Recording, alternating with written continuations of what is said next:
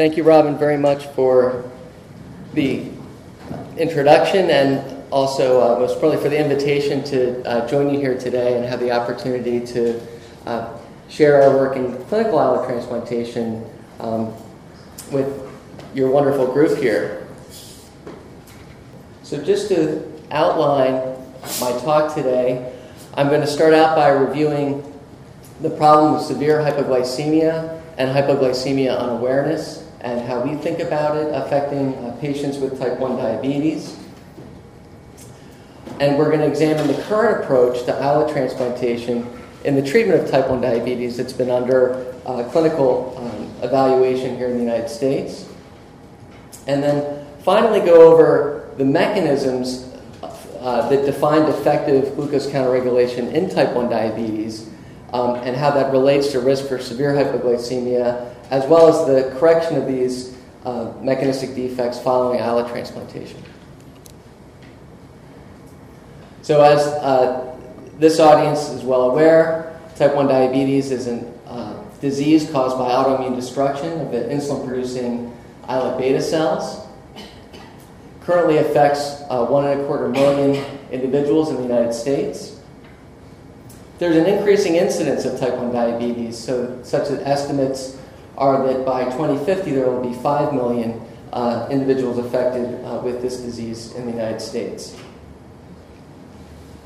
Uh, currently, um, multi dose injection or continuous subcutaneous insulin infusion pump therapy is required for survival. Um, and despite the increasing availability of um, insulin delivery and, and, and, glucose monitoring technologies, only 30% of adult patients defined as being above the age of 25 receiving specialized diabetes care in the United States are achieving the American Diabetes Association recommended target of a hemoglobin A1C less than 7%. And uh, it is possible to replace beta cells by transplantation, uh, currently using allogeneic islets, uh, which are uh, isolated from deceased donor pancreata, although alternative uh, sources of um, islet tissue are being derived from stem cell sources, as, as many in this group are working on. Um, but the allogeneic islet transplantation has been under phase three investigation for those patients who are experiencing severely problematic hypoglycemia or have already um, been committed to immunosuppression in support of a uh, kidney transplant. So, I'd just like to introduce a case of a 35 year old woman who came to us with a 16 year history of type 1 diabetes. She had no microvascular complications, um, but did have hypoglycemia unawareness, such that she had no symptoms at any uh, low blood glucose. Um, and this had resulted in the, in the past year uh, six severe hypoglycemic episodes that required glucagon administration by her husband or coworkers or the uh, calls for emergency medical services.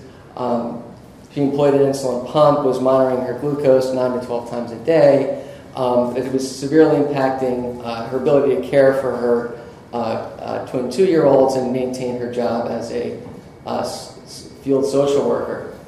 This is her uh, continuous glucose monitoring, um, um, and this uh, demonstrates interstitial glucose uh, uh, recorded uh, continuously over 72 hour period. Each color gives you the interstitial glucose during consecutive 24 hour period, and you can see that um, she's experiencing um, rapid swings from high to low glucose, uh, uh, which we refer to as glucose lability. Um, and then, uh, despite uh, going to bed rather uh, reasonably stable with her, her glucose, two out of three nights she has um, hypoglycemia. The sensor doesn't detect less than 40 milligrams per deciliter, so there's one very concerning night of prolonged hypoglycemia.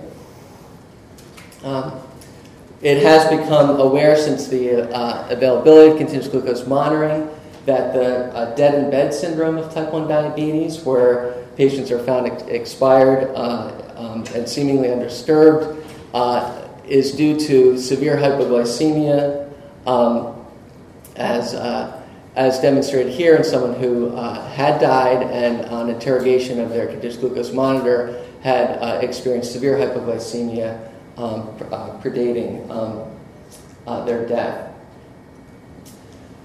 Severe hypoglycemia um, is the leading cause of death in type 1 diabetics who are less than 30 years of age. Um, and above 30 years of age, cardiovascular disease death becomes the number one cause.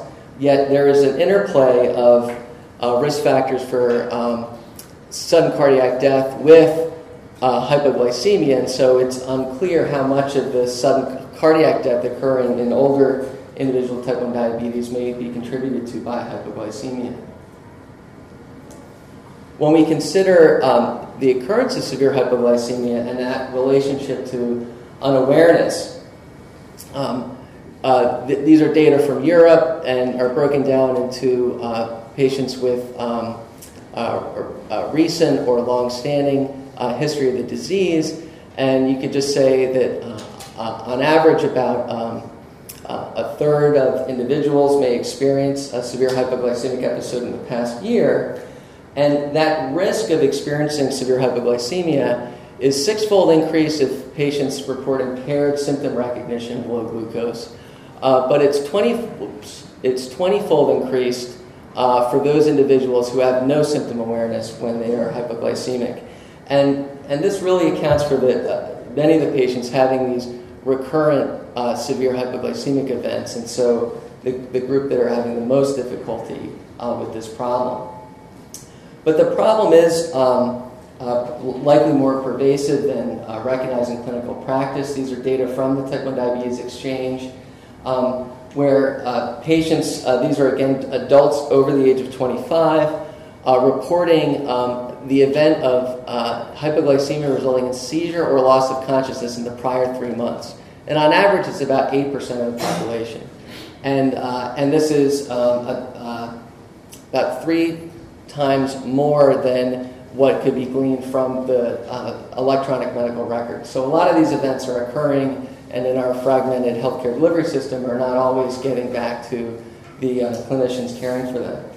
Um, and what's, I think, more striking about uh, these data is that the um, teaching from the DCCT trial, um, when we're moving from NPH and regular insulins to pumps and more of a basal bolus uh, delivery approach to type 1 diabetes, that as you push the A1C lower, you saw more severe hypoglycemia. And now that inverse relationship is no longer seen, so that telling a patient to raise their A1C, that'll solve their hypoglycemia, does not seem to be um, the, the, the, approach that will, is either be effective or, or acceptable by, by most of our patients.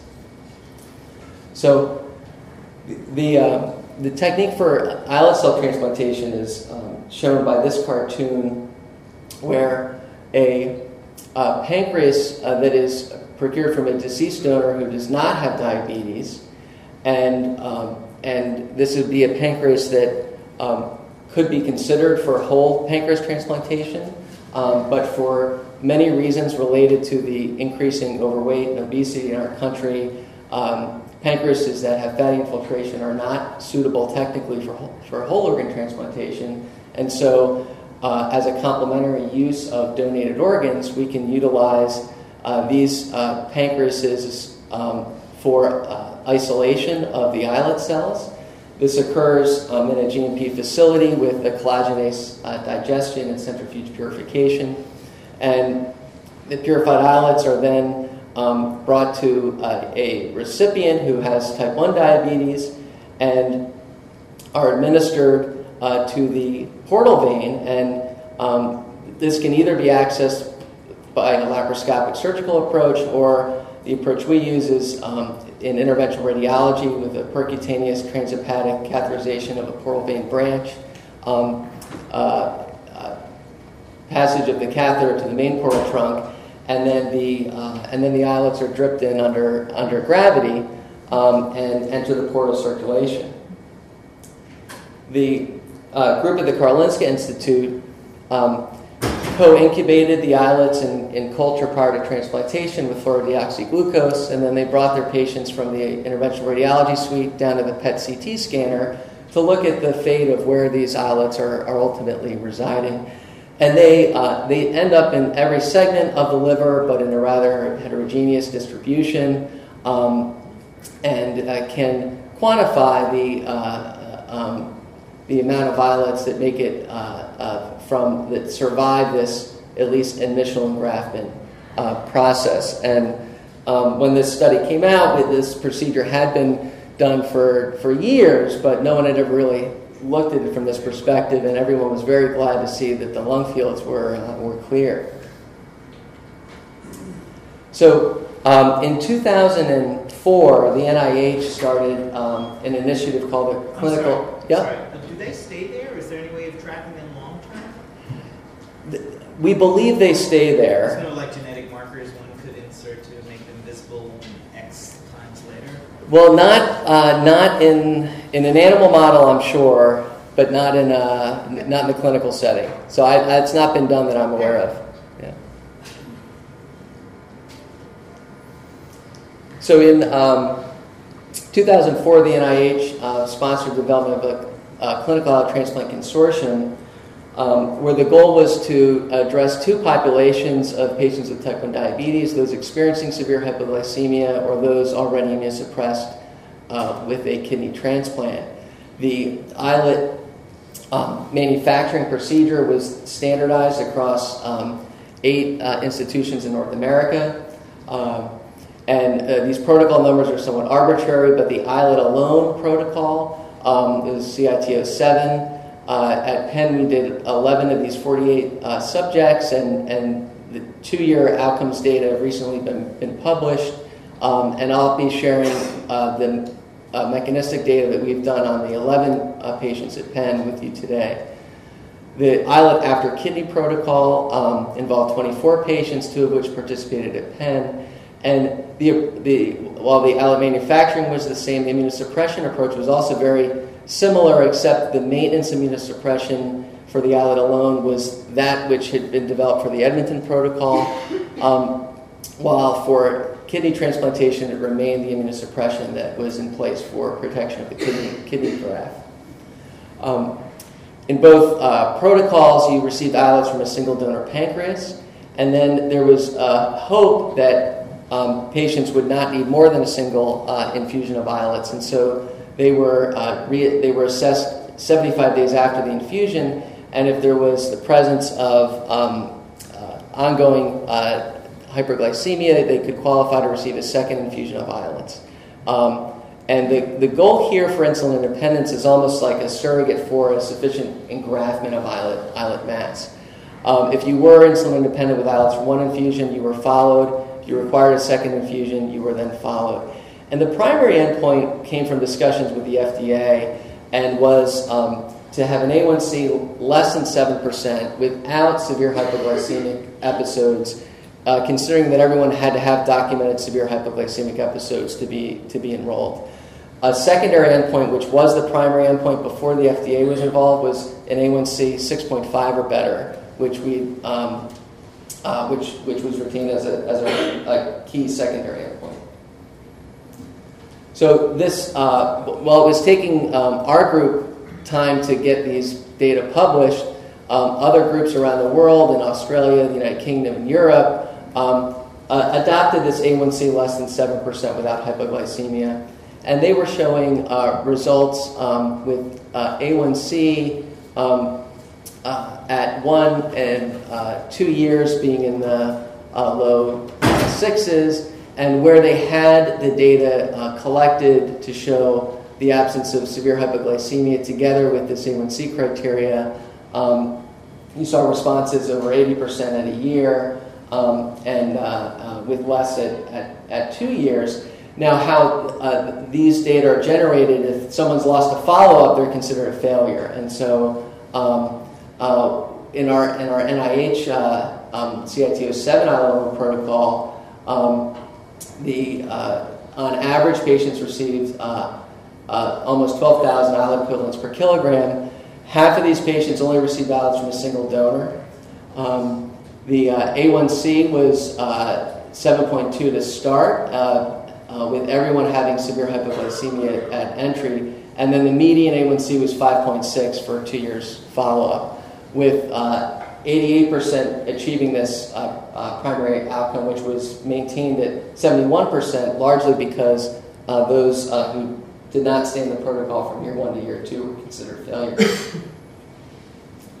so the, the protocol, uh, I mentioned that the maintenance immunosuppression was the same as that developed for the Edmonton protocol, which had not been uh, widely successful, and, and uh, a lot of blame had been placed on these agents for uh, the, the failure of that protocol. But what we really um, focused on was, uh, in, in, our belief, that the initial islet engraftment is what's important for the um, uh, long term outcomes.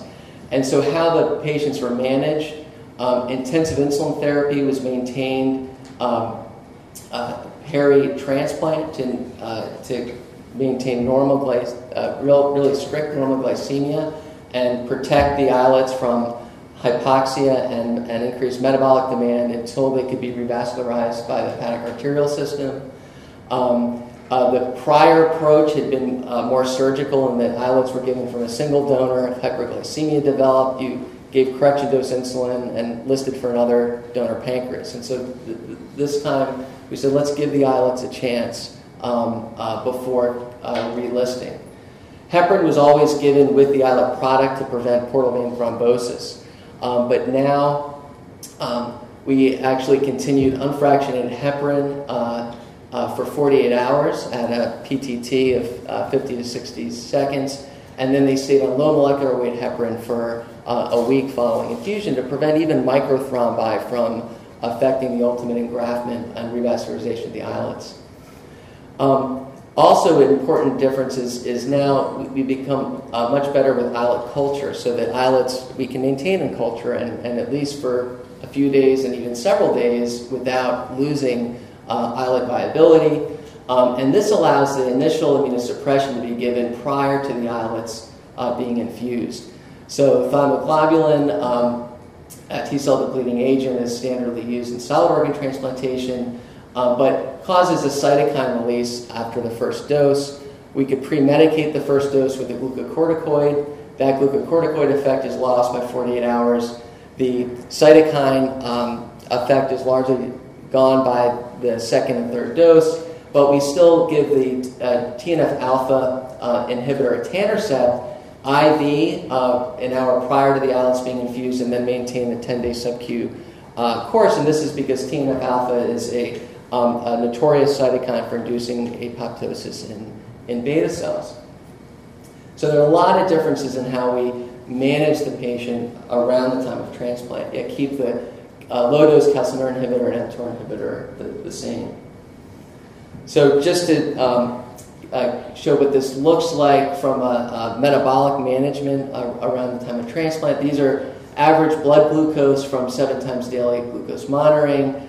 Uh, four weeks, uh, th- these patients submitted records um, periodically, uh, uh, and so this just shows four weeks of data collected prior to transplantation. And then you can see in the first week following transplantation, their average glucose is in the 110s. Um, and then by uh, the second and third weeks, um, you see a, a, further decrease in glucose. And to understand what's going on with their insulin requirements, this is now average daily insulin requirements, which are in the 30s prior to transplantation. And you can see in week one, uh, we're down to uh, about uh, 25 units of insulin a day. And largely what's missing in the first week is correction dose insulin is not being required, but we're maintaining uh, basal insulin delivery uh, and carb coverage uh, with, with insulin. And then what happens is in these first few weeks, the patients are getting postprandial a little low and they're maybe waking up a little low. And so we're then, the islets are forcing us to back off on the uh, uh, carb ratio and the, and the basal uh, uh doses. Um, and then you see here, there's a little, after about four to eight weeks, there's a bit of a steady state here where you know now people are on 15 units of insulin a day, they're maintaining very normal glucoses, and at eight weeks we force titrate off the insulin to see how the islets are doing. And so you were considered insulin independent if your fasting glucose was no longer diabetic. And if 90 minutes after uh, consumption of a, of a standardized mixed meal tolerance test, boost high protein, as, um, uh, a 90 minute glucose had to be less than 180. And this has been shown to correlate with a two hour oral glucose tolerance test being above 200. So, um, and then the A1C had to be better than uh, uh, or equal to 6.5%. So essentially, you had to meet targets for being non diabetic. And at Penn, uh, seven of our 11 patients met these criteria with islets from a single donor. We had four individuals who, um, whose only criteria they met was this 90 minute glucose being above 180. And so they um, resumed insulin and, uh, and waited for a second islet infusion, uh, after which uh, um, uh, they all were able to uh, achieve a period of insulin independence. Do you ever see hypoglycemic episodes? Acute, or does the hypoglycemic episode frequency change acutely, acutely after the transplant? Yeah. So why? Ac- acutely, we don't see, uh, there's no more problematic hypoglycemia. So, um, where they, there may be hypoglycemia is we you know, are targeting that, you know, say 80 to 120 range. And so if they're constantly postprandial glucoses are in the 70s or 60s, we'll start backing off on their carb ratios so that, um, but they're not having any more dangerous lows at that point. So why didn't that work before the?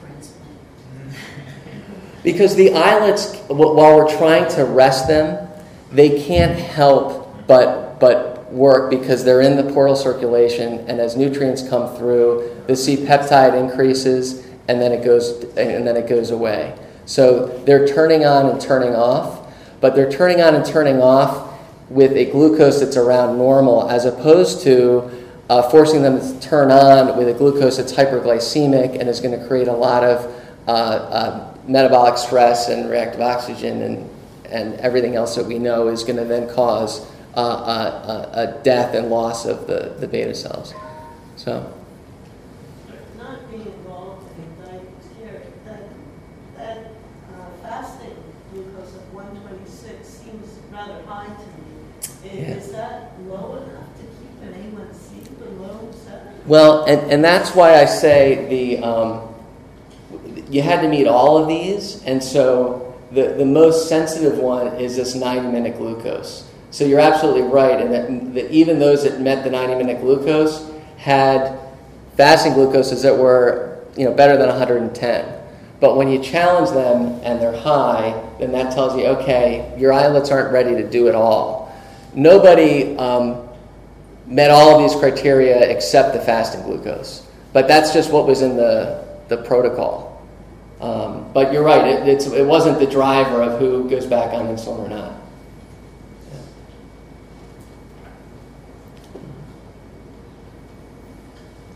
All right, so, so um, we like this test uh, at Penn where to get at an indirect measure of the surviving islet uh, functional beta cell mass, we determine the beta cell secretory capacity um, from a glucose potentiated arginine test. Uh, this shows insulin uh, levels following administration of the uh, amino acid arginine, which uh, elicits uh, uh, an acute insulin response.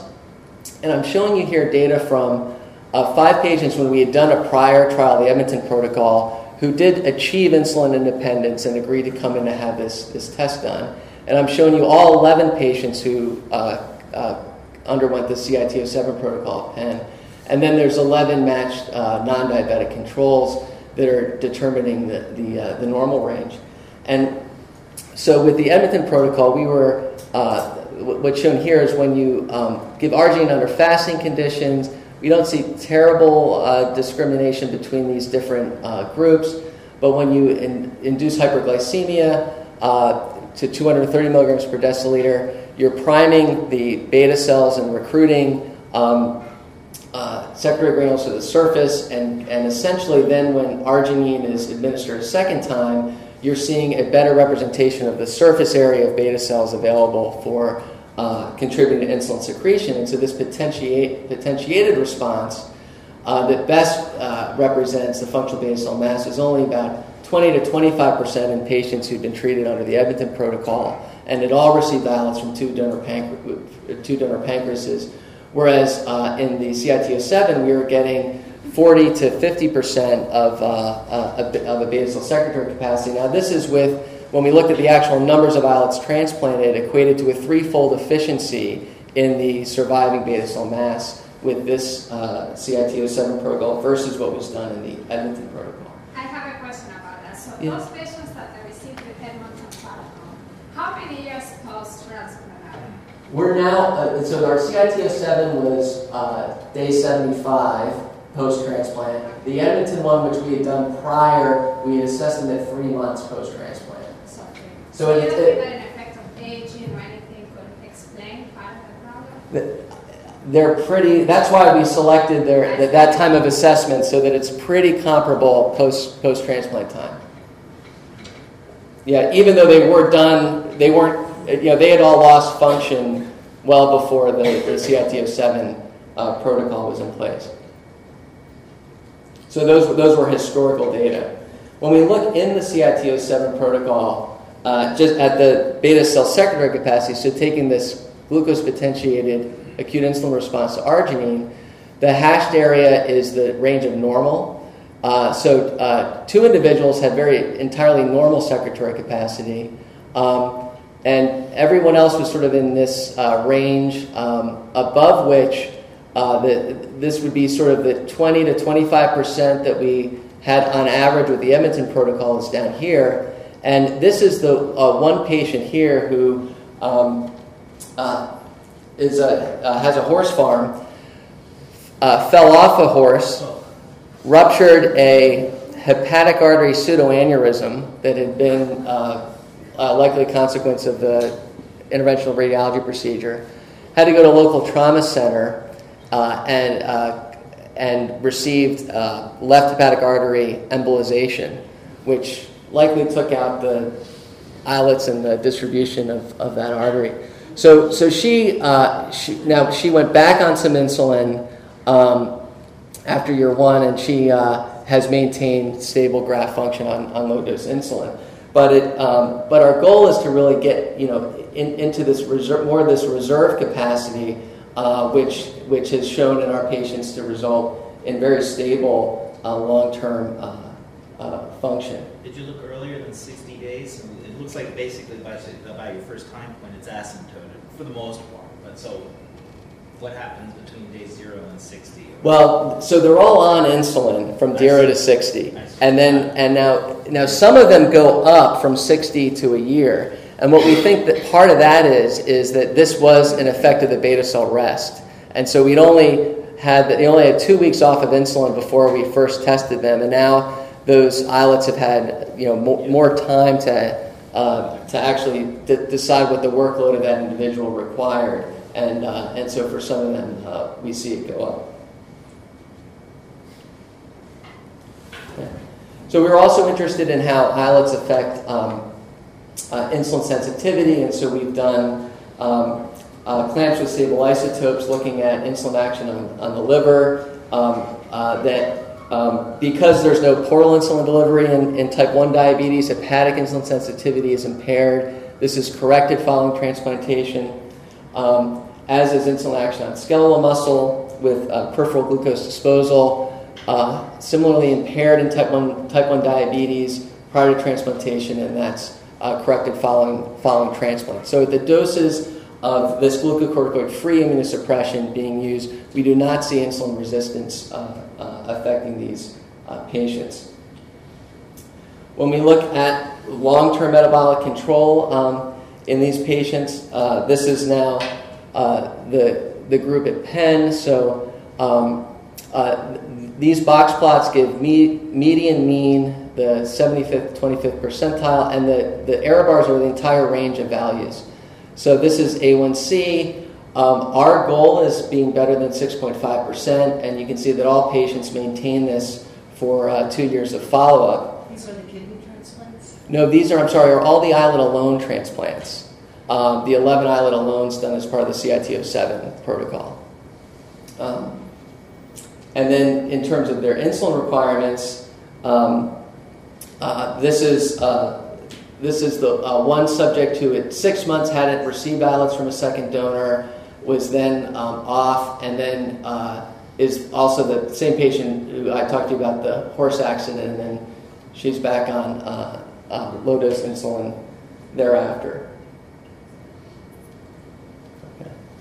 Now, in terms of their hypoglycemic unawareness, so this is uh, the Clarke score, where four or more indicates impaired awareness. One patient came in with a five, but essentially they were all sixes and sevens, so they were very, uh, very unaware of, uh, of where their glucose was low.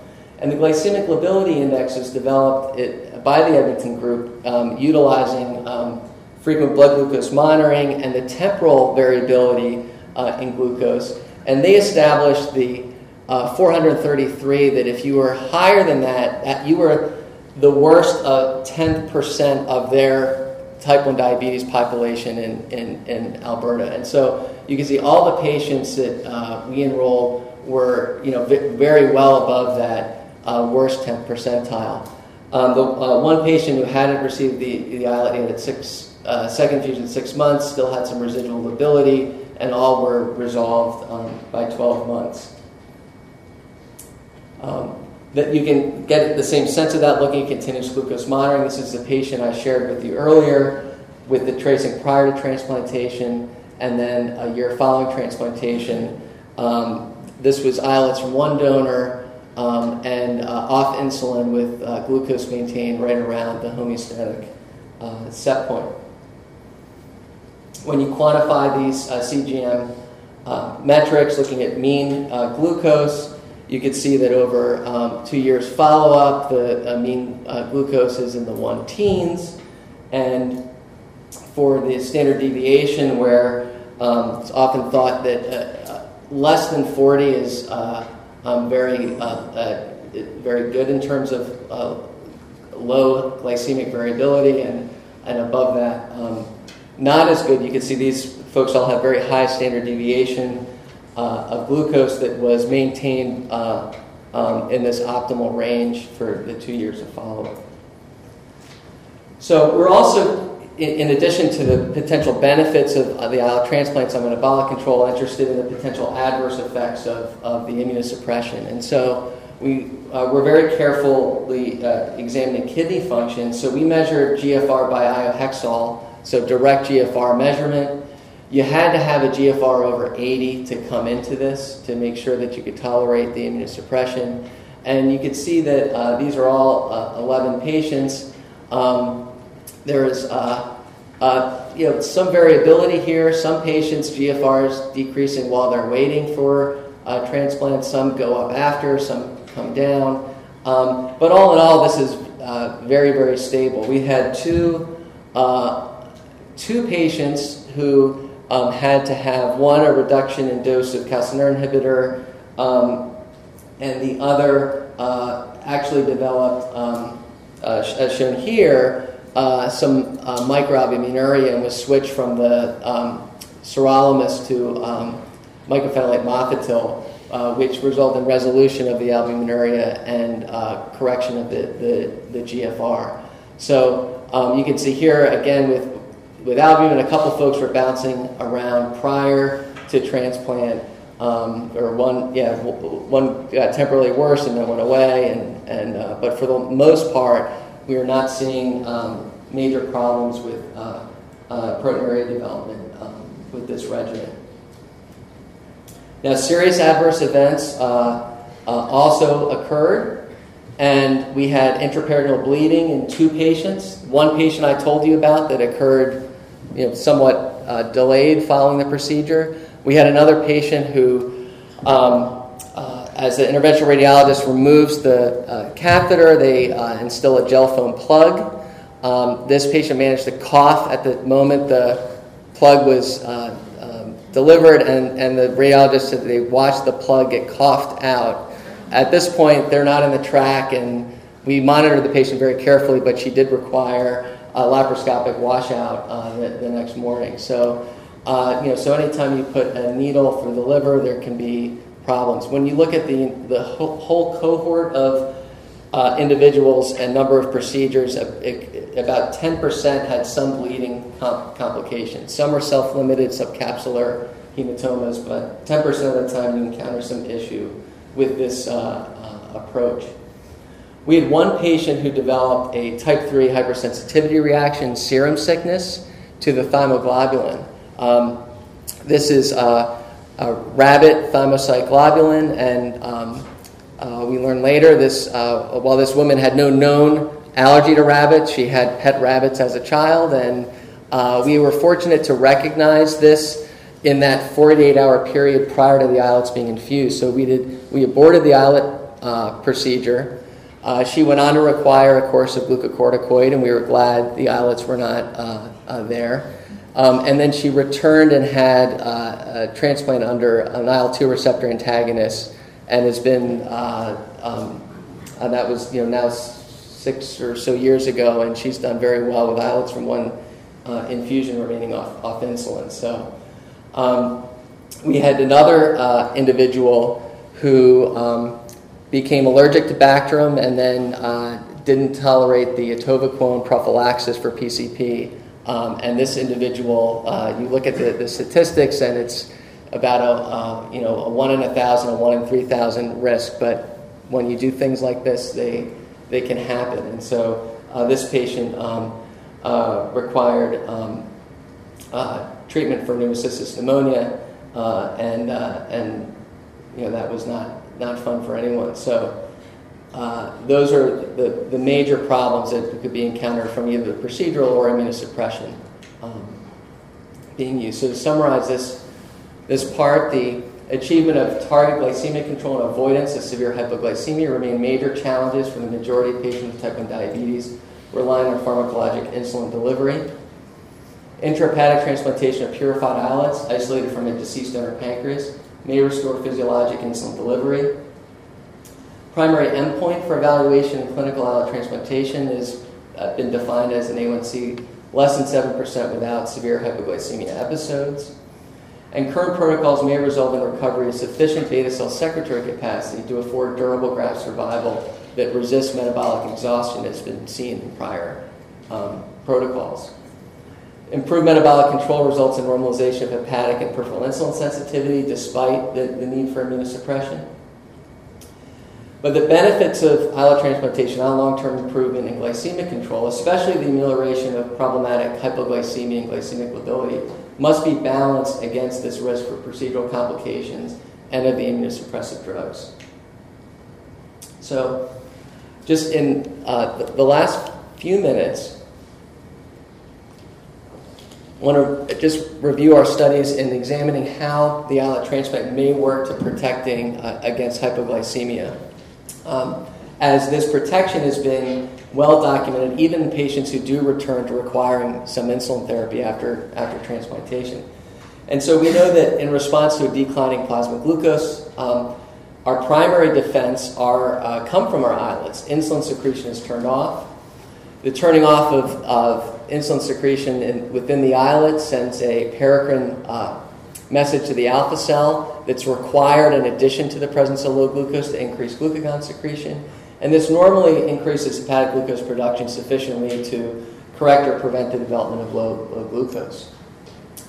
So, in our patients who've lost all functioning beta cells, uh, they uh, not only cannot get rid of insulin when there's too much insulin on board, they also can't activate glucagon secretion. And so they're relying on these secondary defenses, which, which involve central recognition and, and activation of the sympathoadrenal response, increase epinephrine, which can increase hepatic glucose production, um, have effects on decreasing peripheral glucose utilization, as well as generate um, adrenergic symptoms that alert the individual to ingest food. Um, however, with um, repeated exposure to biochemical hypoglycemia, this doesn't need to be severe. This can be what occurs routinely, either um, following exercise, following meals, following uh, overnight. Um, uh, leads to a, a, blunting of this the sympathoadrenal responses and this syndrome of hypoglycemia associated autonomic failure. And so when you lo- lose um, your epinephrine and symptom generation, you become essentially defective glucose counterregulation. You can't make new glucose and you become uh, symptom unaware. So we, we studied this using um, hyperinsulinemic, um, and then we use paired euglycemic and hypoglycemic clamps. the euglycemic clamps uh, control for the effect of insulin itself on uh, glucagon um, uh, responses and endogenous glucose production. And uh, so this is our uh, experimental setup, and, and uh, the type 1 patients prior to transplant, they received insulin overnight in our research center so that their blood glucose can be uh, controlled at the time the experiments start. You can see here that the uh, patients I'm showing you now, six months and 18 months post transplant with the CIT07 protocol, um, have you know, very normal um, fasting insulin levels. and again, now here, gray um, is the um, uh, 95% confidence interval of data from the euglycemic control experiments. So in, in, in these sets, gray is euglycemia. So we have essentially the same hyperinsulinemic conditions with uh, hypoglycemia pre 6 and 18 months post, as well as non diabetic controls, and then uh, as under euglycemia. This shows the glucose um, uh, levels. So here's our euglycemic data right between 85 and 90. And then you can see that the type 1's pre transplant with IV insulin overnight managed to have a glucose starting out in the one teens. Um, and then our targets were, with all the groups, after an hour to be at 80, then uh, second hour 65, third hour 55, and the last hour 45 milligrams per deciliter. And so looking at the beta cell response, um, here uh, i am showing you actually the, actual euglycemic data because it's important to uh, compare. Our type 1s do not have any C peptide that you can measure before transplant. Um, so here, the euglycemic uh, clamp, when you infuse insulin, uh, insulin inhibits its own secretion, as shown here, even under euglycemic conditions, and that's believed to be uh, generated from the central nervous system. And this response occurs normally in the islet transplant recipients as in controls. When you, in, when you add on top of that the hypoglycemic condition, you can see that the intrahepatic islets turn off insulin entirely, as do uh, uh, non diabetic individuals. And so that should send a message to the alpha cells to release glucagon. And so when we look at that alpha cell response, uh, now I've put back the euglycemic uh, data in, in gray, showing that when you infuse insulin, glucagon is inhibited. And when you look at the patients prior to transplant, they release no more glucagon under hypoglycemic conditions as under euglycemic conditions. Yet at 6 and 18 months following transplant, they have a restored glucagon response, albeit it's not, not normal. And uh, when we look at our beta cell secretory capacity, we see about 40 to 50% of a beta cell, functional beta cell mass. And so what we think is the explanation here is you probably also have only about 40 to 50% of an alpha cell mass that can respond to the uh, hypoglycemic stimulus. And um, when we then look at the epinephrine response, um, you see here a, a, markedly impaired epinephrine response in these individuals prior to transplant. There's significant improvement at six months, What's remarkable is that by 18 months, their epinephrine is entirely normal. And so this has a lot of implications for how we think about um, restoring hypoglycemic awareness and, and counterregulation, regardless of our approaches in type 1 diabetes, because it takes a long time to get there, even with really uh, you know, eliminating all exposure to, to hypoglycemia. And when we look at their symptom responses, uh, we can see here again, these patients had no more symptoms, whoops, under the hypoglycemic condition as under euglycemia prior to transplant, but they had a uh, restoration of their symptom responses uh, following transplantation. And when we look now at glucose production from the liver, so um, uh, endogenous glucose production is suppressed by insulin, as seen here with the euglycemic data. And here, prior to transplantation, these patients release no more insulin from their liver than under, uh, uh, under hypoglycemic, under euglycemic conditions. And here is the endogenous glucose production following transplantation, um, which uh, the, the uh, kinetics of these curves look a little different from normal. And we don't know if that's because of how the islets are now located within the liver, but it nonetheless uh, um, is uh, not different statistically from the levels of production achieved uh, in our non diabetic controls during hypoglycemia. And when you look at lipolysis uh, as a fuel for this new glucose production, again, absent lipolytic response prior to transplantation that is entirely normal uh, following transplantation. So we think that by um, restoring our primary islet cell responses to achieve effective avoidance of hypoglycemia, that we restore these primary and secondary defenses against uh, declining low glucose, uh, corrected the ability to uh, prevent hypoglycemia by responding with an increase in endogenous glucose production, um, and protect our patients from hypoglycemia.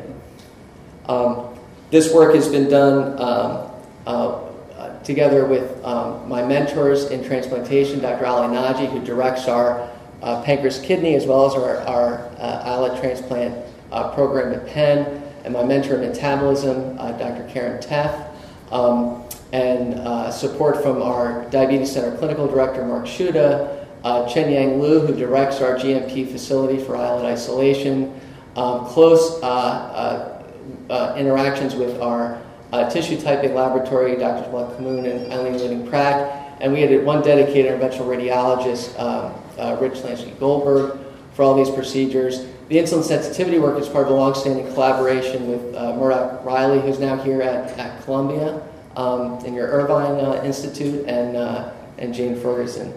And this work has been supported by um, NIH, JDRF, and the Smith, Shiffrin, and Humpton families. Thank you for your attention Thank you very much. Terrific. I'm sure there are a bunch of questions. Megan. Um, the um, recovery of an autonomic response to hypoglycemia implies that the autonomic neuropathy has improved, and we see improvement in other manifestations of autonomic neuropathy and also sensory neuropathy. So, great, great question. So um, we did not quantify peripheral neuropathy in, in, in, these patients, but I can tell you that clinically, um, most, if maybe one, but most did not have peripheral neuropathy. And the, this islet alone group is very different from the islet after kidney group, where with patients who've reached end stage kidney disease often have much more advanced retinopathy and neuropathy. Um, in studies with whole pancreas transplantation, even after many years, the um, epinephrine response to hypoglycemia is not normal. And that has long been interpreted as potentially being due to underlying autonomic neuropathy that was irreversible. And with longer term follow up uh, going on years in pancreas transplantation, there is some evidence that, uh, that neuropathy improves. Um, there's other work out of the um, uh, group in Vancouver uh, as well as the group in Australia that have shown some improvements in measures of peripheral neuropathy in patients following islet transplantation. But we, uh, we did evaluate pancreatic polypeptide responses, which I did not show here, but they, uh, they're in the, the, um, the, publications. And pancreatic polypeptide, which is a, um, a marker of vagal innervation of the islet and is markedly impaired prior to transplantation, uh, is significantly improved and further improved at, at 18 months. So, similar to what we see with the, the epinephrine. So, we think that these patients don't have such advanced neuropathy that, that and this that it can't be reversed. But whether you'd see the same thing in an islet after kidney population um, would need to be assessed, but would not be predicted to be so from pancreas transplant uh, data.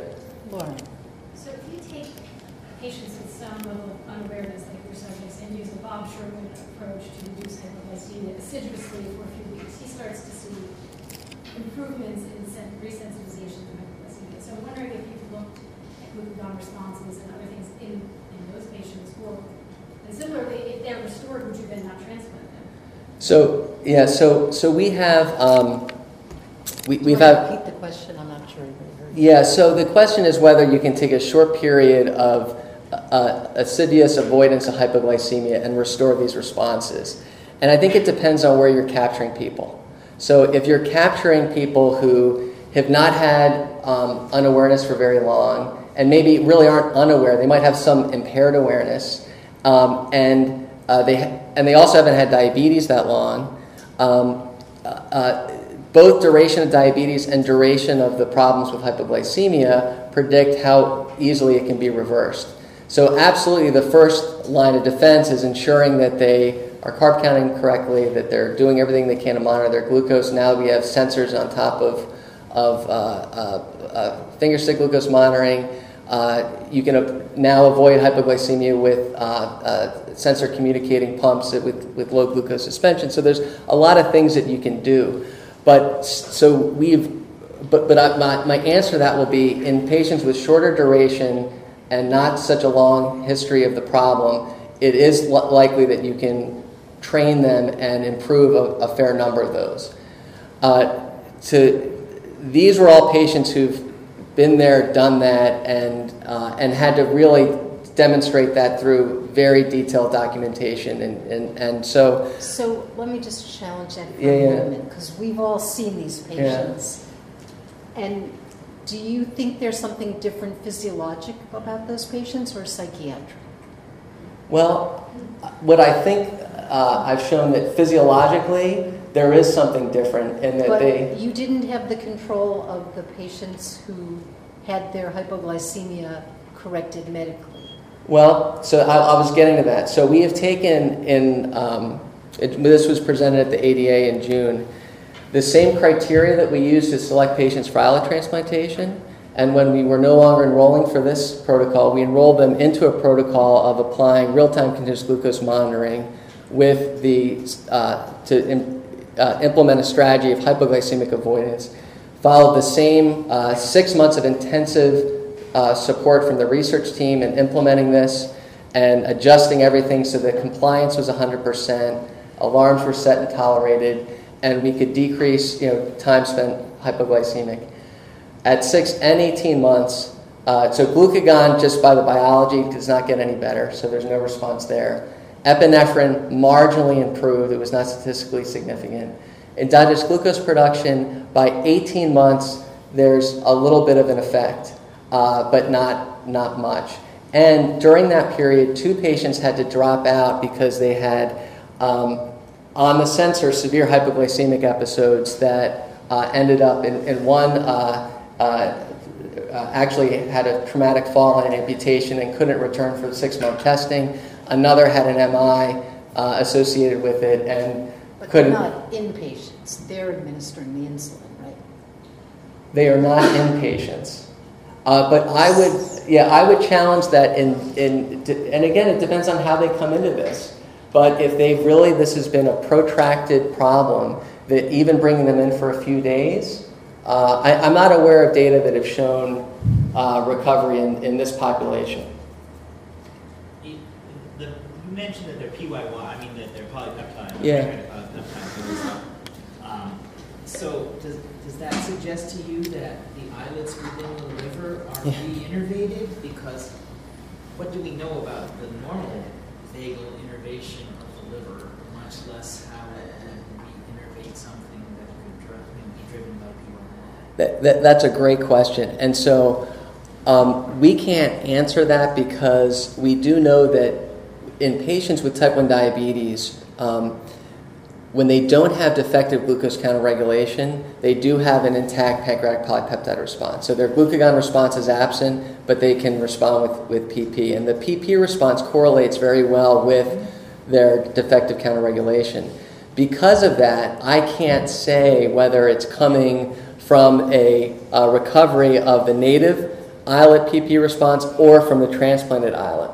Um, whether vagal innervation occurs in the islets um, is, is possible, and so we are in future studies going to be doing looking at patients who've had pancreatectomy with auto islet transplantation to look at the PP response there. there. That gets a little muddy because patients with pancreatic disease often have impaired pancreatic polypeptide responses from their islets as their initial islet defect. So there may be some problems with, with that approach, but, um, but, but, but we don't know. We think the sympathetic nervous system must get there because during the hyperinsulinemia euglycemia, we see this partial suppression of C-peptide.